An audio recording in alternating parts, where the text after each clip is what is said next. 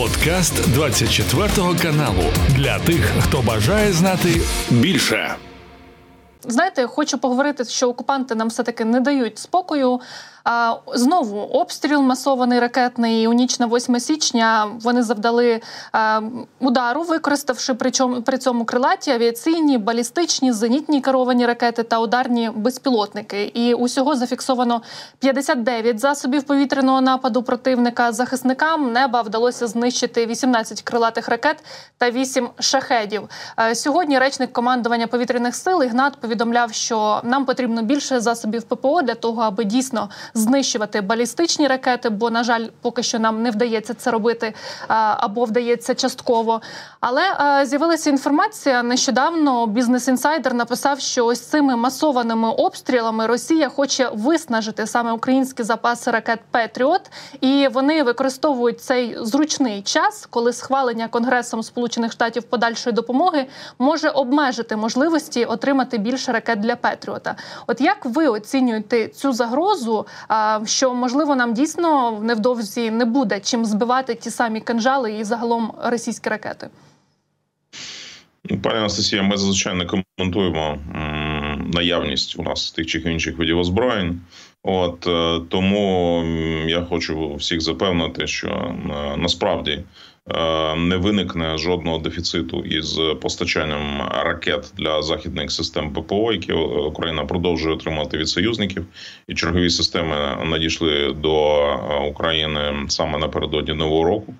І ми посилюємо нашу систему ППО. І треба сказати, що на сьогоднішній день вона є однією з найефективніших в світі. Чому?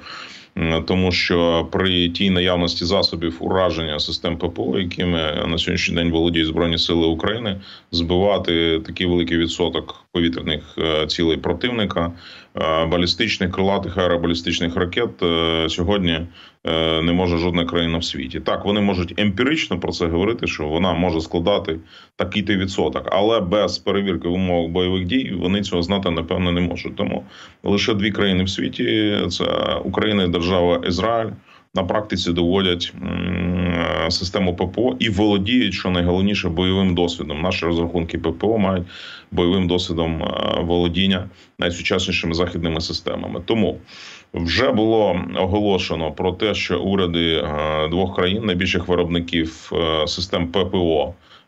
За межами США найбільший виробник систем ППО ракет до них Норвегія, і другий це найбільший за межами США взагалі виробник по ліцензії е, американських ракет Петріот і британських систем BAE Systems, це Японія. Вони оголосили про е, початок співпраці з Україною в цій сфері. От уряд Норвегії взагалі з 1 січня змінив спеціально під Україну умови постачання цього озброєння. От і вони є виробниками ракет як для Петріотів, так і для НАСАМ. Це власне їхні свої системи. Тому е, затримки з постачанням ракет для західних систем е, ППО не очікуються. Е, більше того, якраз напередодні нашого ефіру з вами було досягнуто розблокування роботи конгресу в саме в цій бюджетній сфері. От і тому все ж таки е, були досягнуті домовленості між представниками республіканської і демократичної партії. От шатдауну не буде, і це відкриває шлях для е, відновлення фінансування України саме військової допомоги. Цей пакет допомоги може бути прийнятий вже найближчими тижнями, коли повноцінно запрацює нижня палата конгресу. От і е, незважаючи на бурхливий початок передвиборчих перегонів в Сполучених Штатах, е, все ж таки більшість західних експертів схиляються до думки, що Україна отримає цей пакет допомоги. А як заявив держсекретар Ентоні Блінкен, система ППО для України зараз є в топ пріоритеті. Тому ще раз повторю, не варто, скажімо так. Е, я розумію, що важкий початок нового року, але не варто впадати в вічай, от ставати жертвами, скажімо так, неперевіреної інформації або спеціально вкинутого російською ПСО, і все ж таки довіряти офіційним джерелам інформації і е, довіряти інформацію, яку поширюють наші партнери. Тому ще раз повторю, все буде добре. З приводу допомоги від наших партнерів республіканці чекають від Байдена не лише компромісу по кордону, але і відповіді на запитання, якою є стратегія щодо України. Бо без цього виділити гроші на збройні сили України конгресу, начебто, буде дуже важко. Про це заявив речник Палати представників Майк Джонсон в інтерв'ю SBS ABC News, Перепрошую, і він сказав про те, що от ми вже неодноразово запитували в адміністрація Байдена. А яка ж кінцева мета? Мета, що ми маємо досягти. Як ви гадаєте, що він хоче отримати? Яка яку відповідь на це запитання? І знову ж таки, чому у Байдена не можуть дійсно сказати чітку ціль з приводу допомоги України? Вони постійно заявляють, що будемо допомагати доти, поки це буде необхідно.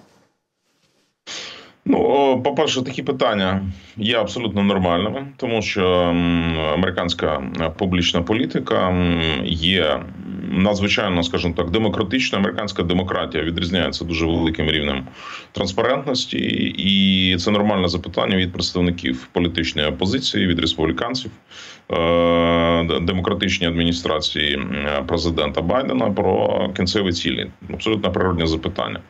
Е, другий аспект це те, що Україна разом з союзниками має чітко сформулювати цілі поставлені на 2024 рік в воєнному плані плани завершення війни, коли ця е, війна має завершитися. От е, і третє ресурси, яких ми потребуємо, які ми маємо виробити самі, і які мають нам надати союзники.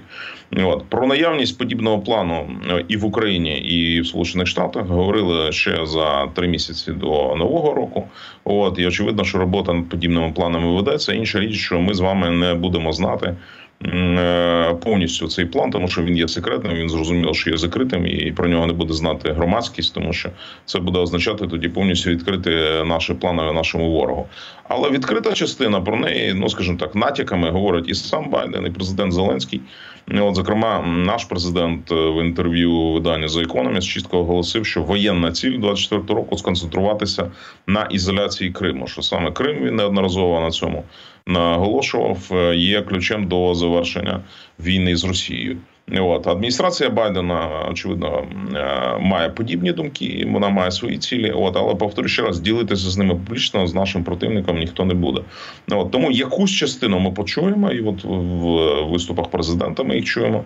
От але повністю, звісно, що цей план нам ніхто оголошувати не буде, і цього робити в жодному випадку не потрібно. От для цього є брифінги, закриті секретні які відбуваються за участі конгресменів і сенаторів США, на яких е, навіть не всім, а членам певного комітету, тому що ця інформація має обмежений доступ. От і е, незважаючи на те, що американські конгресмени мають доступ до секретної інформації, її буде доведено тільки представникам комітету з національної безпеки і оборони Конгресу США і Сенату. Тобто, саме ці комітети будуть е, мати повний розклад воєнних планів. України і е, наших е, західних союзників. От а коли ці плани, як вони будуть втілюватися, ми будемо бачити по тих пакетах воєнної допомоги, зрештою, які ми будемо отримувати протягом наступних місяців. І наступні місяці будуть дуже інтенсивними е, і складними для наших союзників, тому що треба зараз перебудовувати логістику під новий тип озброєнь. От як заявляв главком Валерій Залужний, так само в е, своїй програмній статті для британського здання The Economist, ключ до перемоги в 2024 році це технологічна перевага, і він назвав п'ять п'ять основних аспектів, на яких мають сконцентруватися Україна і союзники в виробництві саме певних типів озброї. Нагадаю, там йшлося про системи радіоелектронної боротьби, йшлося про дрони, йшлося про авіацію. От ішлось про артилерію, от і, і е, системи, е, скажімо так, високоточного озброєння, яке ми маємо отримувати. А логістика буде складна, тому що союзникам треба найближчими місяцями постачати в Україну літаки F-16. Е, про це так само заявили в командуванні повітряних сил України. Під це це не просто так, скажімо так, перебазувати їх на існуючі аеродроми. Під них готується. Про це оголосили в повітряних силах. Знову ж таки, стримана інформація з обмеженим доступом. що готується інфраструктура, в тому числі е, злітно-посадкові смуги для цих типів е, складне, бо тому що. Е, ми вперше в своїй історії будемо приймати західні літаки. Ну, взагалі, крім радянського виробництва, у нас ніяких не було. От а тут приходить зовсім зовсім інша авіація, яка вимагає зовсім зовсім іншої логістики, зовсім іншої е, техніків, да е, систем злітно-посадкових смуг, все інше абсолютно. От і тому дуже напружені місяці для союзників і для нас все це підготувати для того, щоб ця авіація вже модернізована. Так, вона не надсучасна, але вона тим не менше модернізована щоб вона змогла запрацювати ефективно вже е, в цьому 24-му році.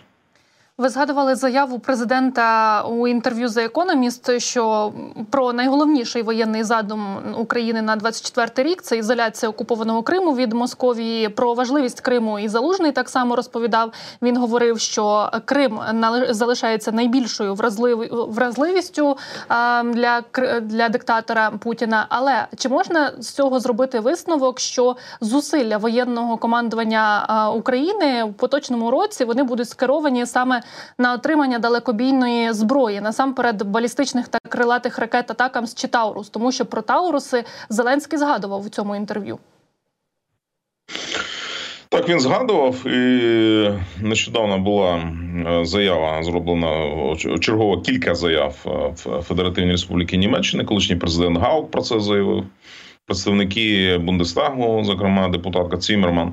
От а також е, уряд Баварії вчергово вимагає від федерального уряду Олафа Шольца нарешті виконати обіцянку і поставити в Україну е, ті системи озброєння, які вже були обіцяні, включаючи системи ракет Таурус. Чим Таурус для нас цікавий, це ракета, яка призначена спеціально для знищення е, важко доступних, е, скажімо так, укриттів. Е, це бункери, це такі великі об'єкти, як мости.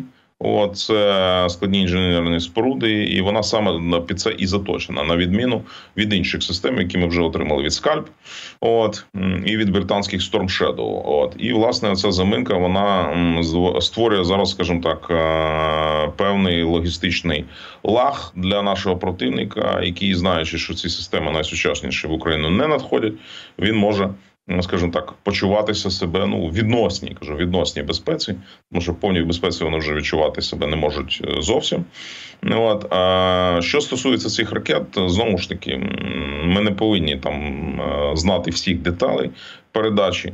От е, подібного типу озброєння, тому що ця інформація є інформація з обмеженим доступом. Е, коли відповідне рішення федеральним урядом буде ухвалено, не думаю, що про нього будуть оголошувати публічно. Наші союзники е, воліють спочатку передати ці озброєння, тільки потім про це заявити публічно. До речі, уряд Німеччини треба сказати, що заклав збільшений в два рази бюджет на воєнні потреби України збільшено до 8 мільярдів євро. Поки що щоправда він не ухвалений. Але тим не менше, якраз перед новим роком Німеччина передала знову ж таки великий пакет воєнної допомоги, який включав і системи ППО, от і бронетехніку, і е, озброєння специфічне для сил спеціальних операцій. Тобто, про все це е, було оголошено офіційно на е, сайті німецького уряду. От тому в свій час дізнаємося і про передачу ракет Таурус. Певен, це теж питання часу. Тиск дуже серйозний, і не тільки зовнішній, але внутрішній в Німеччині. От і Олаф, Олаф Шольц буде все ж таки змушений ухвалити відповідне рішення. От поставити окупантів е, у такі умови, аби вони не змогли знаходитися в Криму за наявних сил та засобів, це можливо реалізувати цього року? Або чи ми зна... ми ж знаємо, що мають прибути F-16, і можливо вони в цьому допоможуть? Ну як каже наш главком Валерій Залужний, все ж таки воєнні плани вони е, вимагають тиші.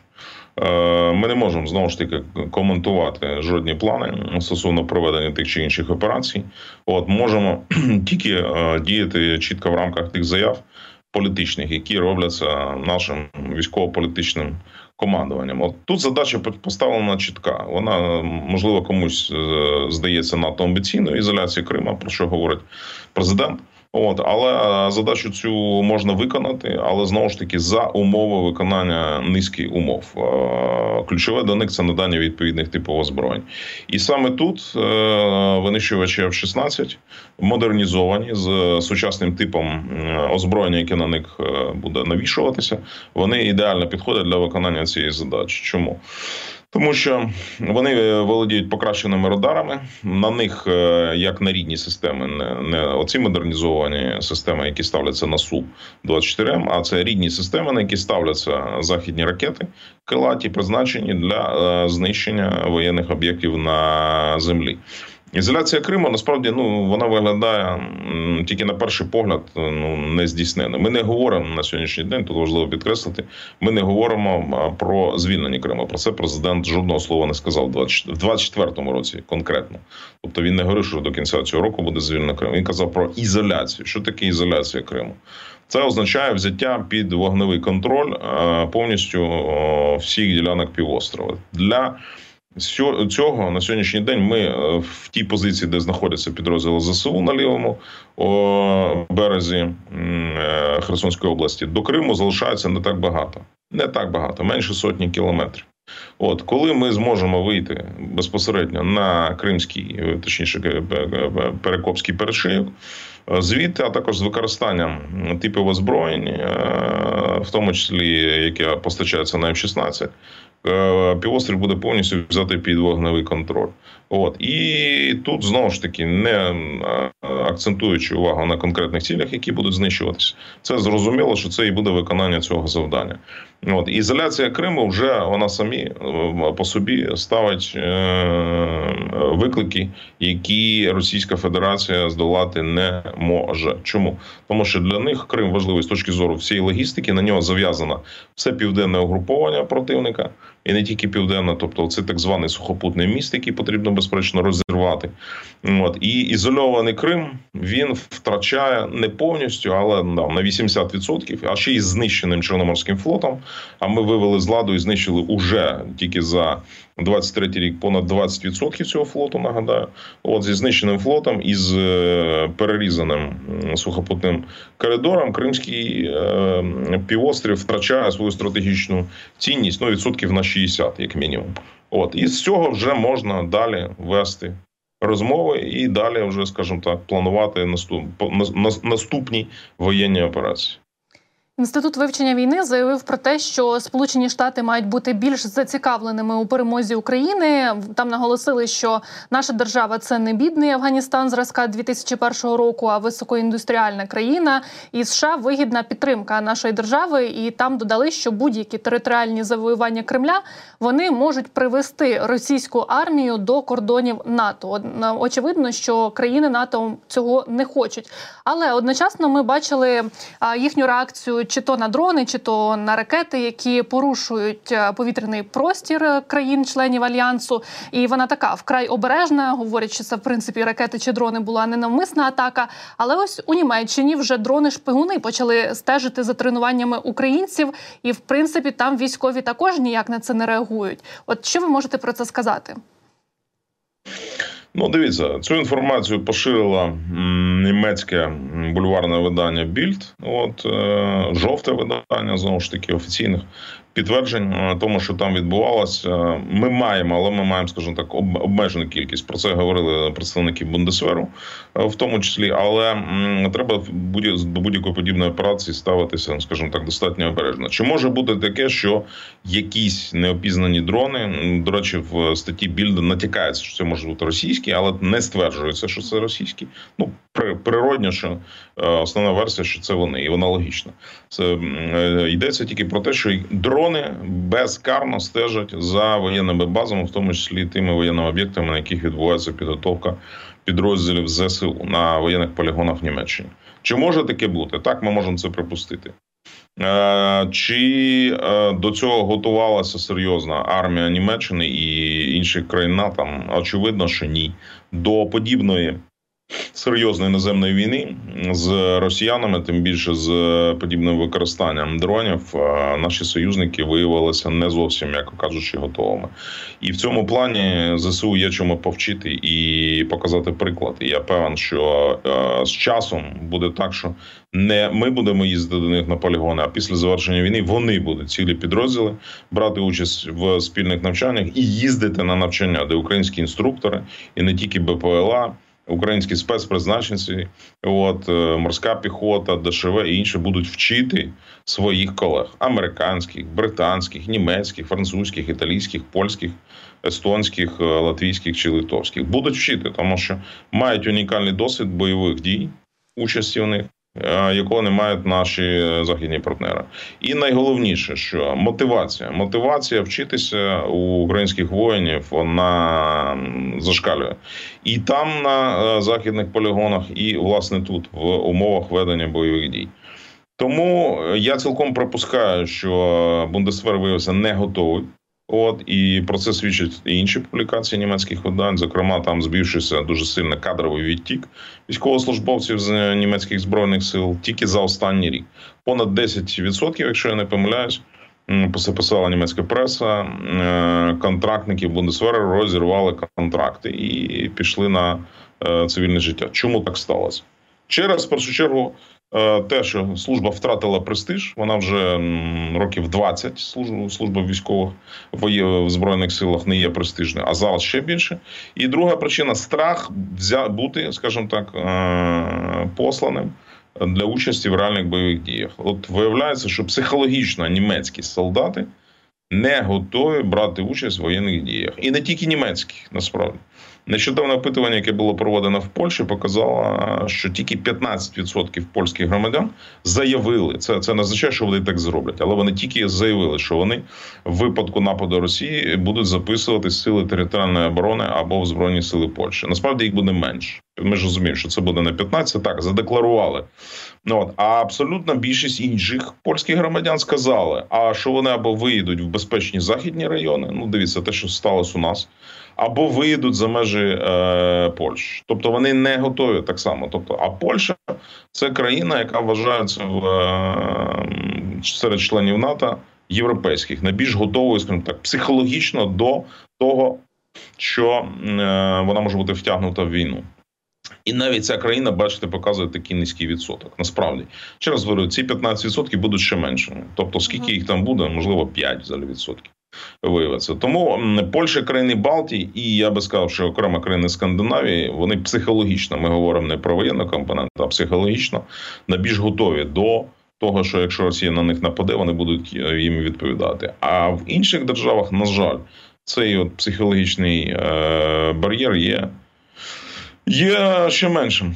Тобто вони не можуть подолати свій страх, свою демотивацію. Вони звикли до комфортного життя, їх не можуть цьому звинуватити. От плюс е, страшні рани, які завдала Перша і Друга світова війна. Е, ми знаємо про руйнування, які були е, здійснені Вермахтом під час Другої світової війни. Ну от але ми забуваємо про те, наскільки була зруйнована Європа в результаті і Першої світової війни, які страшні битви точилися. От у нас на жаль дуже погано в Україні вивчають історію Першої світової війни. От а я до війни зібрав велику бібліотеку, от величезну бібліотеку саме з воєнної історії, і велика кількість е, мемуарів і генералів е, і істориків, які стосуються саме Першої світової війни, або вона називається в західній історіографії The Great War, Велика війна. Вона у нас була незаслужено забута. Хоча е, тоді мільйони українських громадян, українців етнічних вони були втягнуті по обидві боки, і на боці Російської імперії, і на боці Австро-Угорської імперії були втягнуті всю війну. Так, от ще раз повторю, все це е, створило для них величезні, скажімо так, психологічні проблеми, е, які впливають на е, рішення, в тому числі і політиків. Це до речі, пояснює. Пане Анастасія, оцю нерішучість уряду Олафа Шольца, тому що в Німеччині після 45-го року є травма травма Другої світової війни, і вон для них психологічно взяти участь навіть в якихось коаліціях. Згадаємо, як важко вони погоджувалися брати участь з американцями і в Афганістані, і в Іраці. До того, от їм показує, що їм дуже важко це здолати. Пане Тарасе, а чи можна припустити, що Росія Путін розуміє, що до прикладу країни деякі країни НАТО вони не готові до війни, вони психологічно до цього не готові. і Таким чином він їх і випробовує, якщо там з'являються якісь дрони, чи то залітають ракети у повітряний простір? Безперечно, безперечно, і це більше нагадує навіть не воєнну операцію, а шпигунську спецоперацію.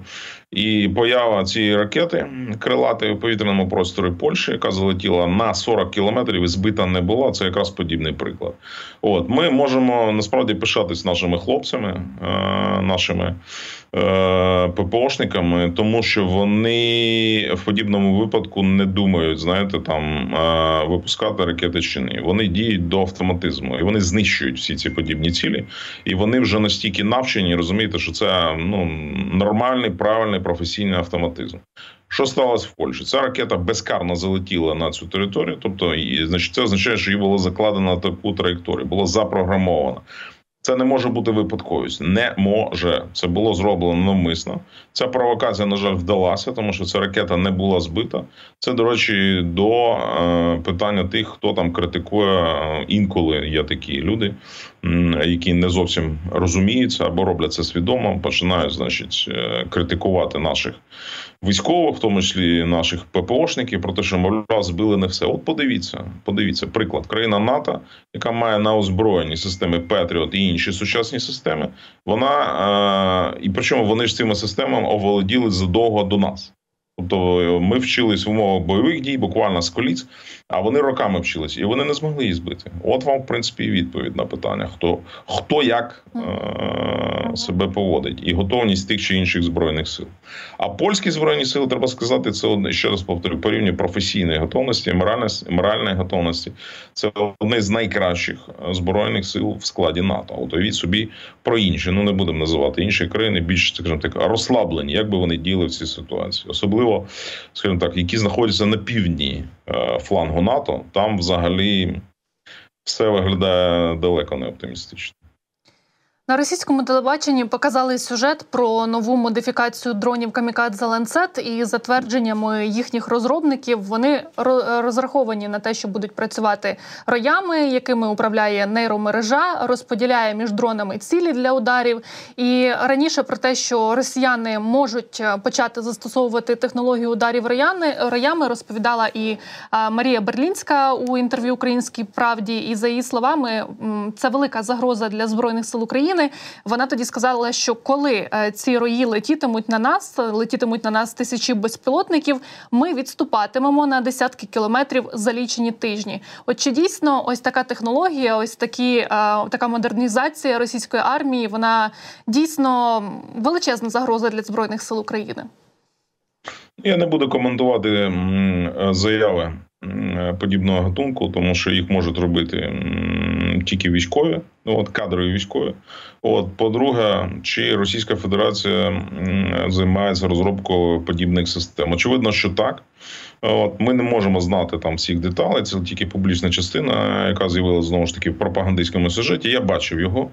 От я не є спеціалістом, чергово підкреслюю саме в цій сфері, і не можу кваліфіковано дати вам відповідь наскільки швидко росіяни можуть реалізувати подібний план запуску е, подібних, скажімо так, масових запусків. Е, не можу це коментувати, не знаю банально.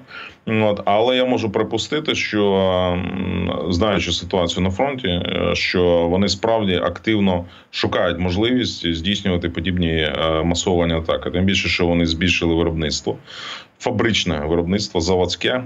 Цим займаються як державні корпорації, так і приватні стартапи, які виробляють велику номенклатуру дронів, не тільки ударних, але й розвідувальних, в тому числі, і вони. Збільшують постійно виробництво подібного типу озброєння, е, яке вони, до речі, перейняли у нас.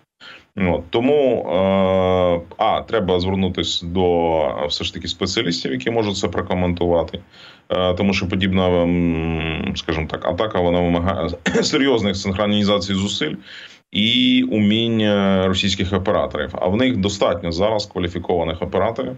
Треба визнавати, які можуть проводити е, операції е, із знищення е, і, особового складу і бронетехніки. Тобто вони підготували, вони постійно навчають. У них цим займається держава, яка навчає на курсах е, і набирає е, цілеспрямовано росіян, які мають технічну освіту, які мають там it спеціалізацію, технічну освіту. Вони їх перенавчають для операторів дронів. Б ще раз повторю, це можуть коментувати військові, от які безпосередньо дотичні до цієї ситуації, які розуміються, і е, це е, це пропаганда. Треба зважати, що все одно, е, якби все було правда в цьому сюжеті, вона була б засекречена. Росія маніакальна країна, де засекречується все що тільки можна. І вам просто відповідь: якщо вам несподівано, просто в відкритому доступі викладається подібна інформація, вона може бути і швидше за все є частиною ІПСО. От навмисно для того, щоб в числі щоб залякати і посіяти панічні настрої. От тому, що ну все це військова таємниця, ніхто не буде розголошувати подібні плани. Ми ж не розказуємо про наші розробки, даємо інформацію дуже дозовано. А тут наш ворог несподівано все показує з графікою, значить, як все це буде. Тому я би ставився до цієї інформації з певними пересторогами. Ну, ми інколи теж розповідаємо про свої операції, тільки вже коли ми їх е, здійснюємо, як до прикладу про Кримські місти. Інколи здавалося б, що навіщо розповідати прямо такі деталі, але все ж таки я теж впевнена, що це якась частина інформаційної операції. А от е, про дрони, що стосується дійсно ну, окупантів, їх багато, вони їх виробляють. Е, про це говорять наші військові. А вони таким чином намагаються закрити якось дефіцит боєприпасів, чи чому от вони перейшли саме на дрони? Та ні, це зовсім не про дефіцит боєприпасів, це просто інший тип озброєння, е, який здатен виконувати е, е, інші завдання специфічні. Наш противник побачив ту перевагу технічну, яку ми мали на початку перших місяців війни, е, де е, українські дрони ефективно знищували російські і броньовані цілі, і особовий склад. І ми пам'ятаємо, що ці відео, які з'являлися, вони масово ширилися всіми світовими медіа, телеграм-каналами. Ну от про них розповідали на телебаченні, і росіяни нічого подібного не мали. Але вже починаючи з другої половини 22-го року, росіяни активно почали інвестувати і займатися розробками подібних систем. Весь 23-й рік вони е, створювали нові виробництва, вони запускали е, нові стартапи, як державні, так і приватні, і вони нарощують виробництво. Чому це озброєння на сьогоднішній день е, має таку велику цінність? Чому тому, що людина, яка керує оператор е, БПЛА, який керує ця група, він може знаходитися там десь в безпечному місці, сидіти або в бункері, або знаходитися десь в, е, скажімо так, в іншому укритті, і за десятки, навіть не за кілометр, за десятки кілометрів спрямовувати безкарну ціль, яка залетить туди, чітко, де навіть може не попасти там артилерійський е, снаряд. Чому? Тому що ну техніка е, приховується, ви її можете не побачити. А дрон, е, коли відбувається розвідка, а потім до розвідка, от дрон може залетіти зараз в буквальному сенсі. Ну от відкриті двері бліндажа, і такі відео є. На жаль, не тільки наші оператори зараз володіють такими знаннями. Тому наш противник, ми про це з вами неодноразово говорили, вчиться і вчиться швидко. От він російське слово є таке. Він знаєте, він обучаємий дуже швидко. На жаль, він може вчитися на своїх помилках і на нашому досвіді, і тому він переймає все це. Ну давайте згадаємо, що в принципі росіяни завжди так воювали. Да? Все, що в них було, в тому числі їхня система ведення вогню на сьогоднішній день, так як працює російська артилерія, це повністю зідрано з німецької системи, тому що так працювала саме німецька артилерія часів Другої світової війни. Росіяни все це передрали, вони все це перейняли і почали активно використовувати. От а захід про це забув, тому що в них з'явилася високоточна зброя, авіація, значить там ракети, зараз БПЛА, і їм не було потрібно виробляти таку велику кількість артилерійських снарядів 155-го калібру, тому що вони вважали, ну це нікому не потрібно. Це дорого. По перше, по-друге, є більш ефективні системи. А от виявилося, що бачите, кілька уроків цієї війни. Артилерія це справді була така фраза Бог війни. От мій дід був е, по батьківській лінії артилеристом, так само майором. От який завершив війну в е, німецькому Дрездені, і мабуть, тоді здавалося, що знаєте, це вже був топ. Да, вже скажімо так, артилерія досягла піку в Другій світовій війні. Аж ні, ми бачимо, що е, в 21 столітті вона показує свою незамінність. Друге, те, що списали бронетехніку і вважали, що танчики, умовно кажучи, це теж озброєння, що це ціль, це не стільки зброя на полі бою, як ціль. А ні, що навіть старі танки, модернізовані, Т-64, Т-80, не кажучи про Т-90, вони можуть виконувати свої цілі, е, свої завдання дуже дуже ефективно. І навіть один танк, один танковий розрахунок може стримувати наступ протягом там кількох днів або навіть тижнів. Тому що якщо він грамотно працює, він має гарну е, аеророзвідку. От е, з інших підрозділів він може знищувати і бронетехніку особових склад. І Ми це теж бачили. Третій рок цієї війни, що нова роль е, БПЛА, да, яка з'явилася, ніколи не було бачено. Ну про це вже детально розмовляли. Четвертий урок цієї війни системи РЕП радіоелектронної боротьби. Росіяни вкладали в неї мільярди. На заході е, на це дивилися як просто на якусь маячню. Ну, мовляв, кому це потрібно. Що про що це взагалі? А виявилося, що ці реби працюють і працюють суперефективно. І коли е, росіяни ставили реби на рівні роти, от ми цього не могли зрозуміти, тому що у нас не було. І захід на сьогоднішній день досі немає систем реб, взагалі, які е, ну дотягують за рівнем технічним росіян. Це теж треба визнавати.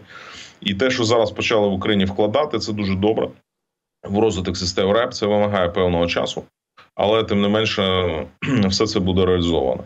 От ну і скажімо так, е, п'ятий урок це безперечно. Е, роль авіації, авіації загалом і гелікоптерів, і літаків, де ми е, на сьогоднішній день продовжуємо суттєво відставати від противника. Просто банально у нас немає такої кількості авіації. От, але тепер з утриманням е, модернізованих F-16 ситуація буде поступово виправлятися. Ну і ППО, ППО, яку росіяни мали знищити за перші три дні, вона тримається, вона встояла, довела свою ефективність і вона захищає і цивільних, і військових продовжує захищати. От такі основні уроки. Тому ця війна вона нам принесе ще багато важливих уроків. На жаль, за кожен подібний урок ми будемо платити дуже е, велику ціну. Але ми вчимося. Ми так само вчимося і у нашого ворога, от так само як він вчиться у нас, і ми будемо вчити наших е, друзів і союзників. Про ситуацію на фронті Костянтин Машвець, аналітик групи інформаційний спротив, він написав новий огляд і вказує на те, що на Куп'янському напрямку відбувається, начебто, ротація окупантів.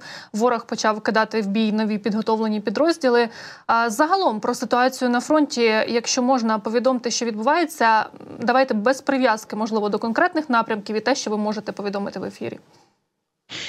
Костянтин Машевець справді є один з е, кращих воєнних експертів, до думки якого варто прислухатися. Я так само регулярно читаю зведення, які він публікує на своїй сторінці в е, Фейсбуці. На жаль, у нас небагато справді кваліфікованих е, воєнних експертів, яких варто читати і до їхньої думки прислухатися.